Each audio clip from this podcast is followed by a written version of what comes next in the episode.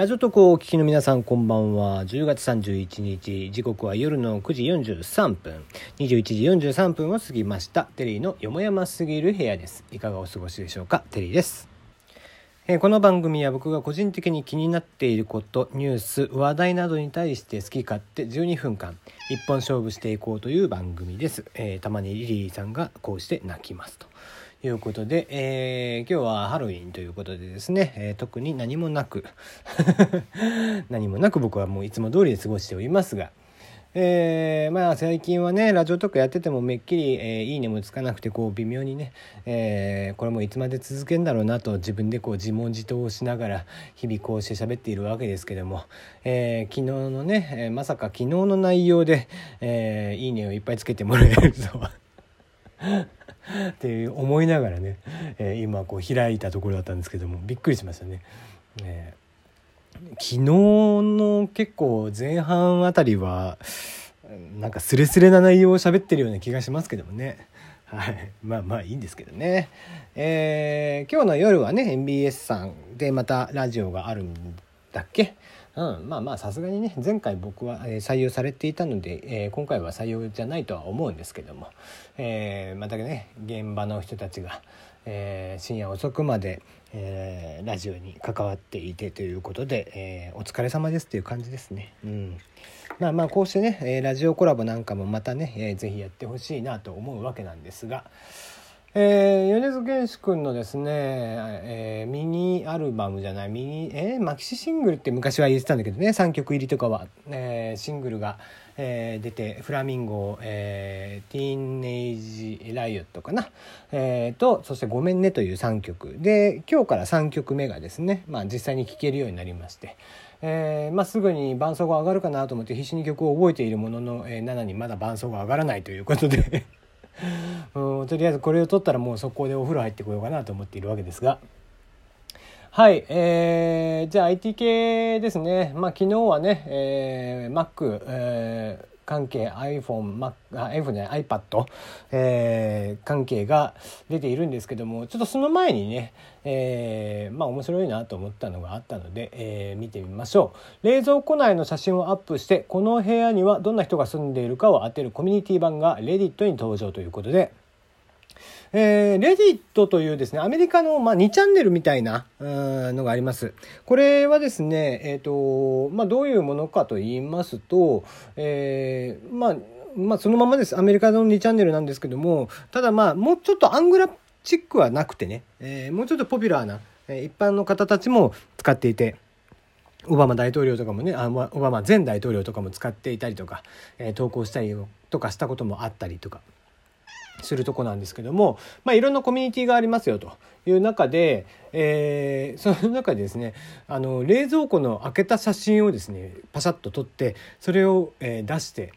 で、えー、この部屋には一体どんな人が住んでいるんでしょうかっていうのをみんなでプロファイリングしようという なんですかねこうアメリカ人っぽいなと思ってすごく。日本だとねあんまりこういうこうなんだろう冷蔵庫の中って結構恥ずかしいっていう人多いじゃないですか。ねなんかえー、だからもう人ん家行って冷蔵庫開けるっていうことは基本的にあんまないとは思うんですけども、うん、冷蔵庫の中身を逆にさらして、えー、例えばこのじゃあ、えー、ビールばっかりだからここはこれぐらいの年代の人で、えーまあ、男性か女性かみたいなで、えー、こうこうこういう性格でみたいなことを書いてんのかな。っていうことでまあねもちろんその冷蔵庫の中ってこう几帳面に並べている人もいれば雑多な人もいるし何も入ってない人もいるしみたいなね、えー、ことでね、えー、なかなか面白いなと思った感じですね。はいえー、まあこういうのもちょっと遊び心があっていいなと思ったのでちょっと紹介をしてみました。はい。そしてそして、えー、昨日の夜、えー、発表になりました。まあ、iPad Pro とかはね、えー、もういろいろ出ていたので、その、なんだろうな、ホームボタンが消えて、え USB-C になったのか、今回ね。えライトニングでもなくなったということで、ついに iPhone も来年からは多分ライトニングじゃなくなるということなんでしょうけどもね。またケーブル変わんのかと思ってなんかも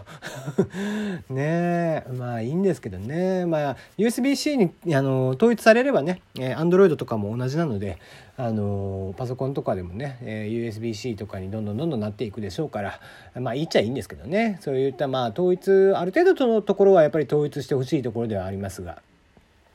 えー、そんなこんなで、えー、僕が個人的に気になっているのは、えー、新型 MacBook Air ですね、えー、レティナディスプレイとタッチ ID 搭載で価格は、えー、税別13万4800円からということで、えー、MacBook Air ですね。もう、えーなんですかね。2008年に、まあ、初代が発売されて2回、えー、デザインが変わっているんですけども、えー、今回久々にということで。でもうもしかしたら MacBook Air はもうねなくなるんじゃないかという噂もありましたけども、えー、結構デザインが大幅にというかまあまあ大幅に一応ほど大幅でもないんだけども、えー、スピーカーがね、えー、ボタンのところに来たりあのキーボード側に来たりだとかですね、えー、いろいろと軽い変更がなされています。えー、トラックパッドですね。こちらが旧来より20%大きくなっていて、えー、軽いタップと深い、えー、深く押す、まあ、タッチ ID みたいなもんですね、えー、にも、えー、タッチ ID、まあ、まさしくタッチ ID かに、えー、対応しているということで、えー、長押しですね要はね。えーまあ、レティナーということで、えー、ディスプレイでのタッチ操作はできないという感じなのかな。うんえー、最大16ギガの RAM を、えー、搭載が可能で、えー、バッテリーは w i f i をつないだ状態で、えー、ウェブ閲覧最大12時間継続ということで、えー、ストレージに関しては1.5テラまでいけるそうですね SSD ですね。はい、えーまあ、こちらが108ギガのメモリー、RAM ですね。RAM と、えー、128ギガのストレージ構成で13万4800円からとなっています。えー、フルフル載せてたら多分20万超えちゃうんだろうね。えー、今回 iPad Pro も、えー、最大1テラのやつが20万超えているということで、えー、相変わらず強気の価格ですね、まえー、Apple さんはという印象ですね。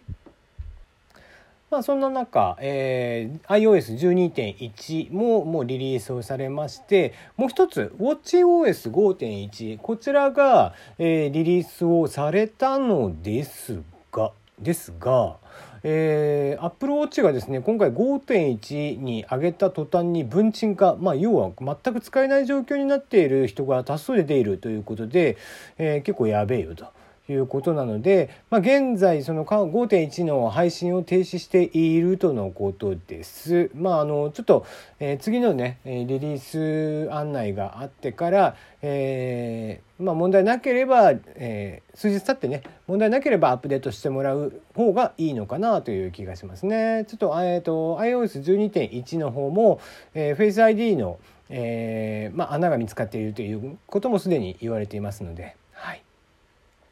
えー、次ですね。えー、日本酒スタートアップクリアが7500万あ7500万円を調達ということで、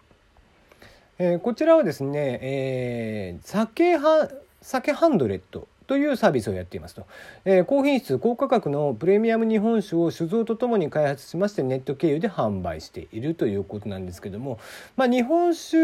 系のサービスというのも増えてきていて、えーと、日本酒美味しい日本酒をですね毎月1本と、えー、おつまみそれに合うおつまみを送ってくれるみたいな、えー、サブスクリプションモデルの、えー、サービスも出てきています。でまあやっぱりね日本酒というのもこう焼酎、えー、が、まあ、ブームがひとしきり、えー、落ち着いてで、まあ、日本酒もやっぱり、えー、根強く人気で。でしている中で、えー、サブスクリプションモデルであったりこうした、えー、スタートアップが出てきたりとかっていうことでまた一つブームのきっかけになるのかなという印象ですね。うん、まあ日本酒を飲むとですね僕もちょっとどうなっちゃうか分かんないまあ酔っ払っちゃうのは酔っ払っちゃうんでしょうけどねあのどうしても日本酒ってほらえーと、飲みやすいやつとかむちゃくちゃ飲みやすいんでガンガン飲んじゃうんであのまああまり飲まないようにはしているんですけどもたまに飲むと美味しいんですよねこれがね。はいえー、日本酒好きには、えー、たまらないサービスなのかなという印象ですね。はい。まあ、一つぐらいはちょっとね、ハロウィン絡みのネタも言っときましょうかね。えー、まあ、もう、まさしく今日、えー、あるはずなんですけども、えー、SOD 開発入れるとセクシー女優の音声が再生される。エコい、えー、ゴミ箱が映像付きになって復活。トング版も登場ということで、えー、まあもう皆さんご存知だとは思いますがソフトオンデマンドさんですね。もう AV メーカー、えー、販売等々を行っているソフトオンデマンドさん、えー、こちらがエコいゴミ箱こと燃える燃えない、これ草冠に明るいの方の燃えるですね、えー、燃える燃えない敏感ゴミ箱。こちらが映像付きに進化して帰ってきました、えー、さらにつまむと、えー、エッチな声がするおっぴろげトング。ちょっと名前がな、えー、コンドーム型ゴミ袋ゴム袋と合わせてエコすぎる三種の神器として、えー、今現在渋谷のハロウィンをエコくしています。えー、こちらは、えー、2016年に初めて登場しまして、えー、燃える、えー、燃えない、えー、敏感ゴミ箱というのがありましてゴミを入れるとまあ、えー、それなりに何ですかね、えー、ちょっと、えー、まあエッチなことを想像させてくれるようなまあ普通のセリフですけどね、えー、想像させてくれるような言葉を言ってくれると。あと、えー、たくさん褒めてくれる燃えるゴミ袋。えー、ゴミを入れるたびにこのゴミ野郎とかですね、えー、名の知られる燃えないゴミ箱 などなど、えー、2016年にですねあったんですがまあその時は音声だけだったそうなんです。で今年からはですね、えー、水着の女の子がですね、えー、映っていてそのセリフを言ってくれるという、えー、燃えるゴミ箱燃えないゴミ箱そして敏感ゴミ箱、えー、などなど、えー、そしてもう一つゴミを拾う時に使うおっぴろげトング、えー、さらには、えー、コンドームの、えー、入れる、えー、ゴミまあ、コンドームの袋ですねあの形になっているゴム袋というものもゴミ袋として、えー、提供ということで、えーまあ、ソフトオンデマンドさんが自分たちなりに楽しんで、えー、まあゴミをねちゃんと持ち帰りましょうちゃんと捨てるところに捨てましょうということでやっているそうですけども、えー、まあ、えー、ソフトオンデマンドさんらしいねアイディアなのかなと思ってちょっと、えー、読んでみました。はい、えー、じゃあこちらまた明日お会いいたしましょう。おやすみなさい。